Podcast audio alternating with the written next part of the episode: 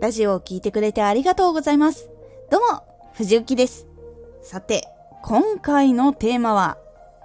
不利やアウェイと分かっていることは無理しなくてもいい。少し告知させてください。あなたにとっておきの特別なラジオが始まっています。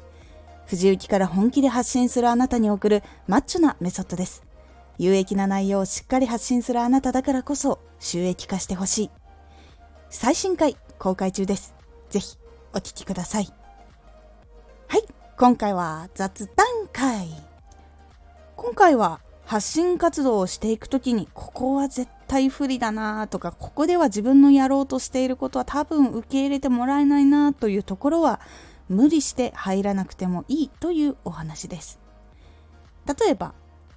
知り合いとか上司の人とかに無理やり誘われて、明らかに自分のやっていることが合わないというところでやらないかっていうお話をいただいたときは、できれば断った方がいいです。もちろん調べてからね。その可能性が本当になくて本当に難しい。ここでこういうことをやったらこういう系統の人しか集まってないから難しいです。開拓できるかもしれないですけど、それにはどれくらい時間がかかりそうですみたいな情報とかを集めてお話をした上でやった方がいいと思います。そして本当に難しいと感じるときは、大体確実な理由があることが多いです。その中でもさっきみたいに調べたりして、いや、もしかしたらここすごい人がいっぱいいるし、すごい人もいるけど、この人たちがやってないちょっとしたこれをやったら需要があるかもしれないとか、いける可能性があるかもしれない。後々ここにすごい人が集まって、このことが注目を浴びるかもしれない。と思ったらチャレンジをしてみましょう。レッドオーシャンのように競合がすごくひしめき合っている中にも、誰も競っていないブルーオーシャンがあったりするので、それを見つけられて、さらに作戦を立てて参入することができるのであれば、ブルーオーシャンをうまく活用できるかもしれないので、どういう人たちがいて、何をやってて、どういうお客さんが多くて、でもその人たちが興味があって誰もやっていないことみたいなことを見つけられたら参入してみるようにするのは結構ありです。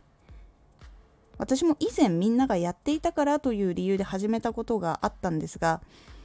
私のように大体同じくみんながやってるからやろうっていう感じで始めた人がたくさんいて、もちろんそこでもう成功している人たちもいて、同じことをしてても簡単に伸びることはできなかった時期がありました。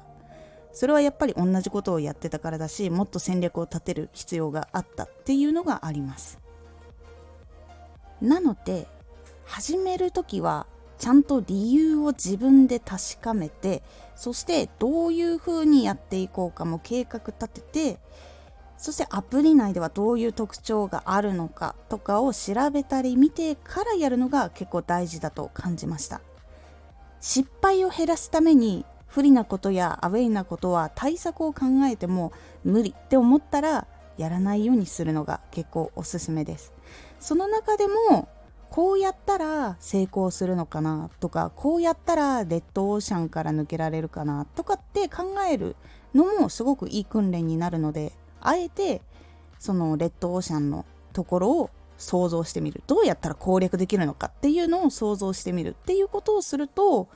結構考える能力っていうのができてきます。自分が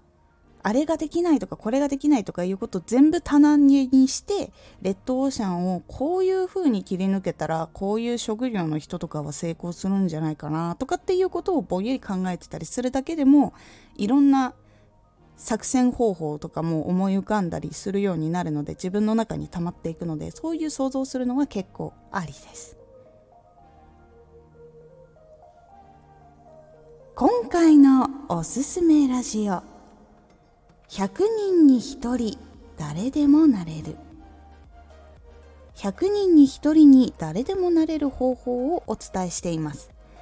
このラジオでは毎日じゅうろくじとじゅうくじに声優だった経験を生かして初心者でも発信上級者になれる情報を発信していますので、フォローしてお待ちください。